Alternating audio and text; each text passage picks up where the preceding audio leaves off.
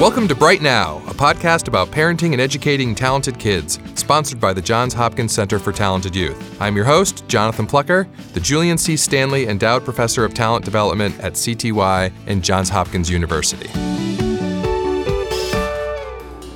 One of the hottest, most controversial topics in American education is admissions to selective high schools in New York City. It involves issues of preparation, income inequality, race, social justice, and so much more. I would also argue it's a case of getting what you wish for, but we'll get into that in a few minutes. More than anything, there are lessons to be learned that apply to the education of bright students in general, which is why I thought this would be an important topic for today's episode. Our guest today has a unique perspective on these issues. Steve Fredericks has been a New York City K 12 teacher, a professor, and a highly successful business leader in several industries. For the past decade, he has been the executive director of New York Edge, the largest provider of after school programming in the country. Dr. Fredericks is also the creator of the Excellence Project, a unique program for bright urban students in New York City. Steve, welcome to Bright Now. Thank you very much, Jonathan. Pleasure to be here. Why, don't we start with a description of the Excellence Project? Uh, what is it, and what are your goals for these students? Well, in order to describe what it is, let me tell you what the problem was that, that we were looking at here. Um, we, you know, we saw a study from Vanderbilt um, University, and they, they did a study of over 10,000 elementary school students. And it revealed that black students are 66% less, Hispanic students are 47% less likely than white students to be placed in gifted programs. New York Edge is an organization that, uh, for over 25 years, has worked in under resourced schools with the most underserved students in those schools um, so we basically are, are, working in struggling schools in, in, an urban area, in the urban areas of New York City. Um, when we looked at the New York City school population, uh, what we found out was, not surprisingly, that black and Hispanic students make up 65% of the total elementary school population, but um, only 27% of the elementary gifted and talented population. Mm.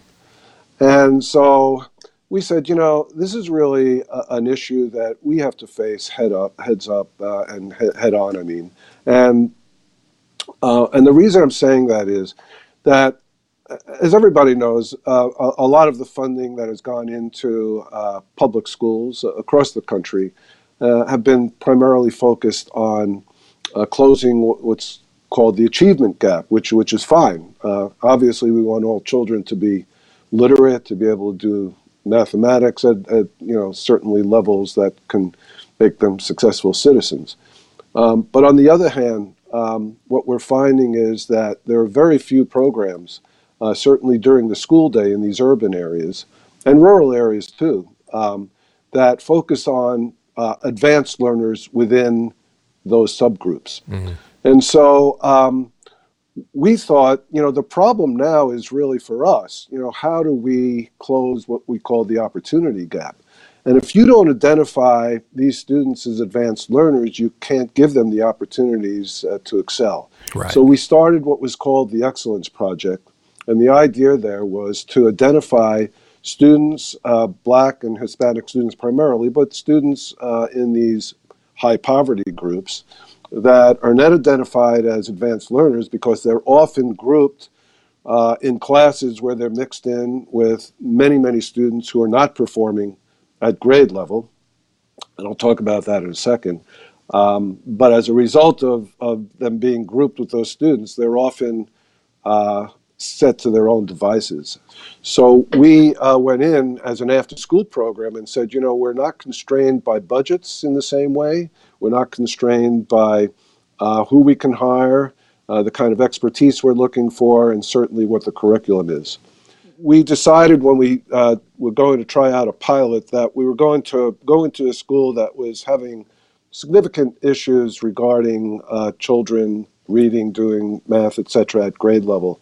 Uh, we didn't want to go into a school that was having any kind of uh, moderate success. We wanted to prove the point that if you can go into these schools and still identify children who have the potential to be advanced learners. And so uh, our mission there is to go identify these students, which we've done, uh, and then to work with them in an after school setting where we don't have the constraints of the school day. I want to elaborate on a point that you just made that I think is critically important when we're trying to close excellence gaps is that we uh, people come up with these really cool pilot projects, but then they put them into urban and uh, rural schools where they are finding ways to meet their advanced students' needs. Um, and yet, we know that one of the biggest hurdles to overcome when we're trying to work with these students is just sort of this pervasive attitude of low expectations. So, even if the pilot works, people go, well, that's a pretty good school, though. It would never work with my kids in my school because my school's struggling.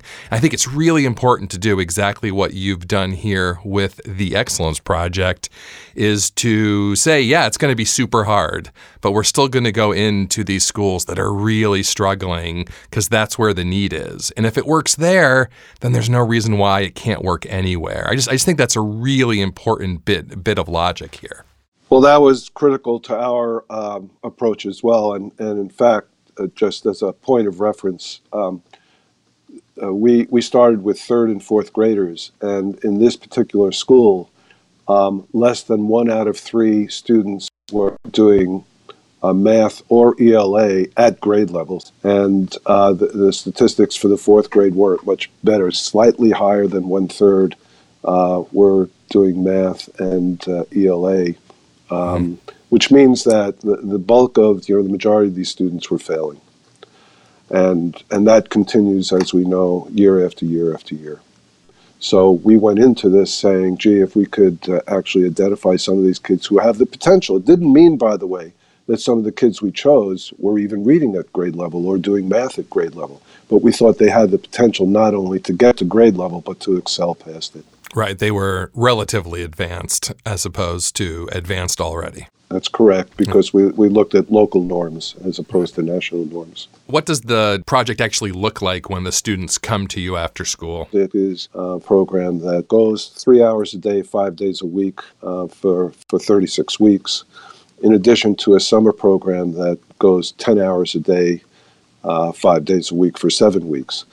Um, so, out of the during the school year, um, the children we've identified, and who, by the way, also self identify. We, we don't restrict the child from coming in who has interest to, to this, mm. assuming that their pa- parents or caretakers agree. Um, we, uh, they're part of the after school program, but for half of the after school program, their activity is participating in the Excellence Project. And what the Excellence Project does is it, um, we have a hybrid um, teaching model, which is that every student in the Excellence Project is given a, a, a laptop computer, um, calculator, uh, earphones, etc. Um, we've adopted uh, online curriculum that, that has artificial intelligence in, embedded in it, uh, which which basically means that it will either accelerate that child through math or ELA, or it will uh, go back and remediate because the child needs other things going on. In addition to that, we have uh, two people in the in the classroom, two professionals. One is the an instructor, um, and we, we tend to focus on STEM, science, technology, engineering, mathematics. Um, but that instructor then will take groups together and work individually and with groups uh, in real time. So when they're not on the online curriculum, they're working with the instructor. And then we also have a mentor slash counselor who works on social emotional development, is the conduit between uh, the children, the parents, the school, um, and and they will participate in activities. Uh, for example, uh, every day when they arrive, the first thing they do is uh, probably 10 to 15 minutes of meditation. They do yoga, and um, and and the results so far are are quite uh, looks to be impressive. Can you can you talk a little bit about the sorts of growth you've had with these students? Now, I, I, think I think it's worth noting that you've been doing this for about a school year and a half, not quite. Um, yeah. So it, it, really still is an early pilot. But um, like, what, what, sorts of evidence of success are you seeing? What we found was that the, these kids were in the range of 35 to 50 percent higher on a on a score uh, than their counterparts. So if you look at, um, for example, percentages that are at grade level, in the third grade, Um, on math, for example, there were upwards of 83%. Uh, on math, on ELA, uh, almost 70%, compared to the school, um, which was around 30% at hmm. grade level, the district around between 37 to 40%, and the city, uh, which is sitting around 50%.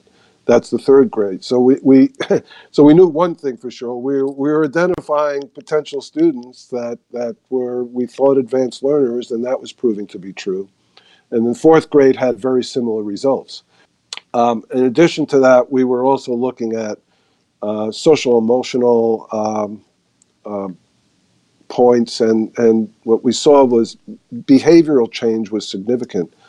Um, students were um, very became very focused. We we've heard from their parents that changed. You know, within months, they saw major behavioral changes. Um, I, I, think it also is worth noting that, um, from a research perspective, what the Excellence Project is doing is what we would call front loading which is providing a, a, rigorous, challenging set of opportunities for students who wouldn't normally get it, not necessarily for the short term gain, but for the longer term gain. That by, prov- that, that by providing these students with a better intellectual foundation in this after school setting that they're going to do better in fourth grade, they're going to do better in fifth grade. And as we know, learning builds on itself by definition, right? And so helping these students out now in early to mid elementary is going to pay dividends years later, which I think is really important. Um, so let's let's we'll, we'll we'll come back to the excellence project, but I'd like to transition to this uh, selective high school kerfuffle that we've got going on.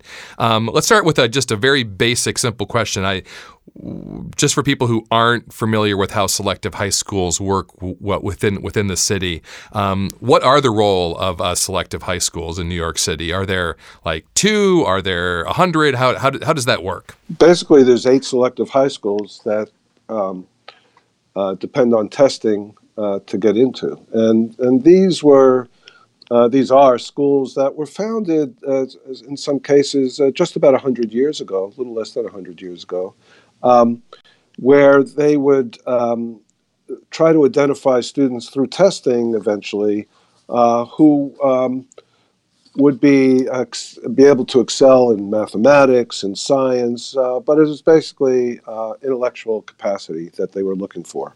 Uh, can, can you give us the names of, of some of them? Sure. I'm sure people have heard so, of a few of them. Right. So um, for many years, uh, Bronx High School of Science was seen as the premier specialized high school in New York City, and, and, and it had obviously national uh, reputation as well. Um, uh, you again had to take a, a test to get in. I, I was uh, a student in um, in the Bronx, and and I will admit I tried. I took the test and didn't get in.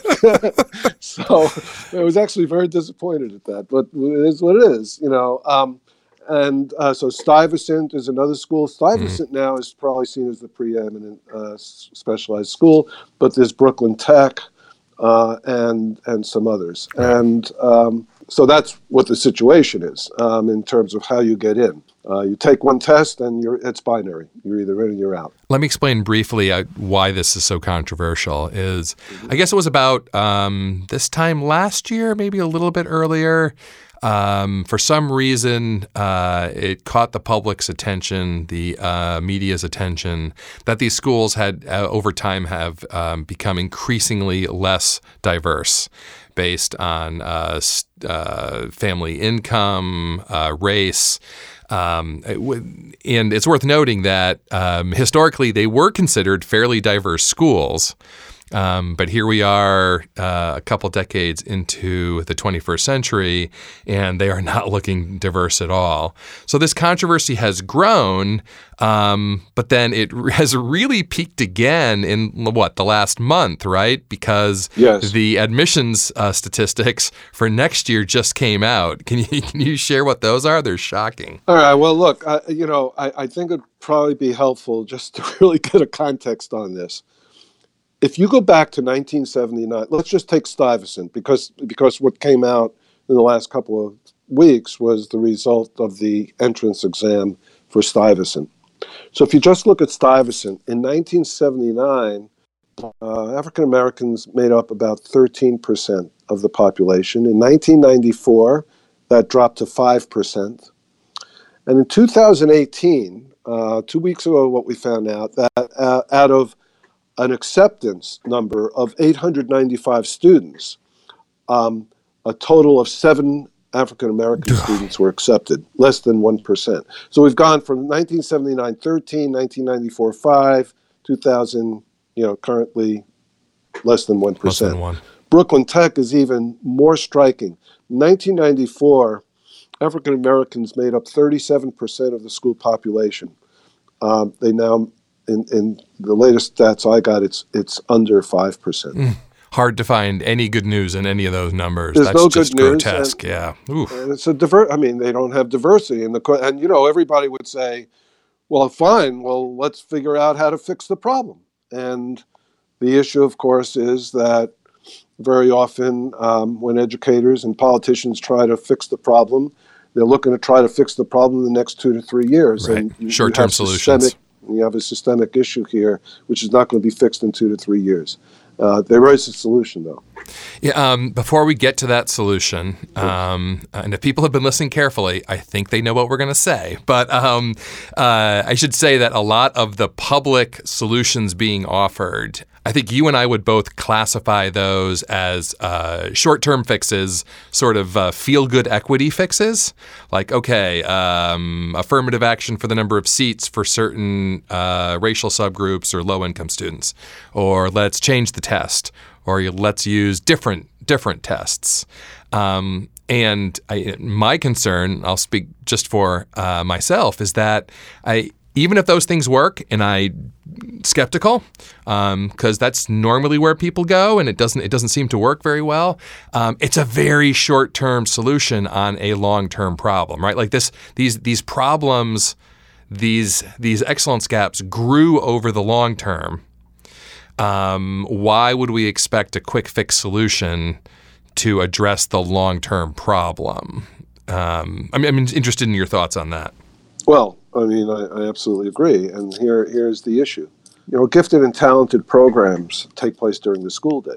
Right. So often, what happens is the the school day budgets, um, when they get constrained, uh, one of the first programs to go uh, are gifted and talented programs because the scene is nice to have, but not critical. And by the way, since they serve a relatively small percentage of the school population, people think they're not missing anything you can only imagine that as you start to uh, get into the urban schools that we're working in, uh, where budgets are severely constrained, um, there's rarely gifted and talented programs that exist. And if they do, they're generally not in the schools where these kids can take advantage of it. And so, um, what what we've seen is that in, in New York, for example, um, gifted and talented programs um, were pretty much um, cut down to where you have to apply before you enter kindergarten. It's a K through T, K through second grade program. There's pretty much nothing after that, and certainly in the schools that we work in, and we're in over 150 public schools, for example, there are very few uh, gifted and talented programs that exist. The city made specific decisions about advanced programming for students about what 15 years ago, give or take a few years, um, uh, about how they changed the gifted ed programs, about advanced offerings in, say, middle schools, all things that you and I would have predicted um, would remove opportunity uh, for lots of students and probably grow excellence gaps. And here we are in 2018, 2019, and people are saying, How did these excellence gaps form? This is horrible. Um, I think you have to look back and be honest about the situation, right? And say, um, Well, I mean, specific decisions were made that helped grow these gaps. Um, so, what's a better approach uh, than than oh, let's just uh, reserve seats for certain students, or let's try different tests? What's a better long term approach from your perspective? Well, look, I don't think you you wait until high school, certainly, and, and even middle school. I think for a lot of these kids, um, they're almost off the rails by that time. Not to say you give up on them, but the, but the, the struggle is so much harder to get them back on track. Uh, I think you start young. And then what you're looking for is to work with these children three, four, five, six years in a row. So that in our case, you know, we're looking at to see what will happen when these kids, and we're going to stay with them through elementary school into middle school and hopefully into high school and beyond. By the time they get to the point where they're testing into the specialized high schools, if even 10% of them actually got accepted into a specialized high school like Stuyvesant, where uh, the acceptance rate right now we know is 7 out of 895, you know, 7 would have gone to 11 or 12. That's an unbelievable increase just based on this one little small program we have. And if you start to multiply that out, uh, if you start to extrapolate that, assuming that we're successful, it will make an enormous difference uh, in, in the school populations of, of the specialized schools. So you solve the problem not by lowering the bar, you solve the problem by keeping the bar and basically asking the following question. You know, it's not about whether the entrance exam is unfair. The question is why students who attend public elementary and middle schools for eight or nine years are so unprepared to do well when they take it. Mm. And that's what we're trying to solve. Just to sort of sum this up uh, in terms of what you're doing, you're, you're uh, using universal screening. You look at every student's data when you started the program. You're using local norms. Uh, you're trying to find students who seem to have the most potential within that school building, not citywide. Uh, you're uh, front loading heavily. You're focusing a lot on social emotional learning, and you're using specially trained educators who um, have a, a, passion for working with this population of students. Uh, um, I mean, that, that's if you had to encapsulate it roughly, that's that's kind of what you're doing, right? Yes, and then there's one other factor, and we call it self-identification. Ah, right. And and self-identification is really an important factor for us. Uh, because, uh, as you're well aware, this issue of uh, homogeneous grouping is, is controversial, um, and, and which is why they're part of a larger cohort of kids in the after school program, but we pull them out for this. Just as we pull out kids who are working on, you know, who are good athletes, or we pull out children, you know, to work on uh, whether they're good musicians or dancers, etc. Um, but we may not have identified all the kids who think they are interested and might be advanced learners. So any child who self-identifies and whose parent and or caretaker agrees to allow them to be in the program, we automatically uh, allow them to come in. And we actually had three children who did self-identify, and two are doing spectacularly well. And one felt after a couple of three weeks that the, the, the work was just too difficult, mm-hmm. which was fair, um, and dropped out. So um, we're trying to cover all the bases here, and um, and so far it, it seems to be working. I, I, should also note, Steve, that uh, universal screening, local norms, front loading, flexible uh, um, identification, social emotional learning, specially trained educators are all research identified features that you can uh, read about in the uh, thrilling bestseller Excellence Gaps in Education by myself and Scott Peters, available uh, at a bookstore near you. But seriously, thank you so much for being here today, Steve. This was great and given us a lot to think about. Thank you. It's been a pleasure, Jonathan. Always great talking with you. That's it for this episode of Bright Now. Tell us what topics you'd like to see covered in future episodes by emailing your suggestions to brightnowpodcast at gmail.com. If you enjoy Bright Now, Support us by sharing the podcast with friends on social media, and be sure to subscribe, rate, and give a review on iTunes. Thanks for listening. Bright Now is produced by Jonathan Plucker, Tracy Guerin, and Trisha Schellenbach. Audio production by Iris Starkangelo and the team at Clean Cuts, a 3Cs company. Our score was written by Austin Coughlin from Noise Distillery. Special thanks to CTY's interim executive director, Amy Shelton. Bright Now is underwritten by the Johns Hopkins Center for Talented Youth, a nonprofit dedicated to identifying and developing the talents of academically advanced students worldwide. Find us on the web at cty.jhu.edu and on Facebook, Instagram, and Twitter.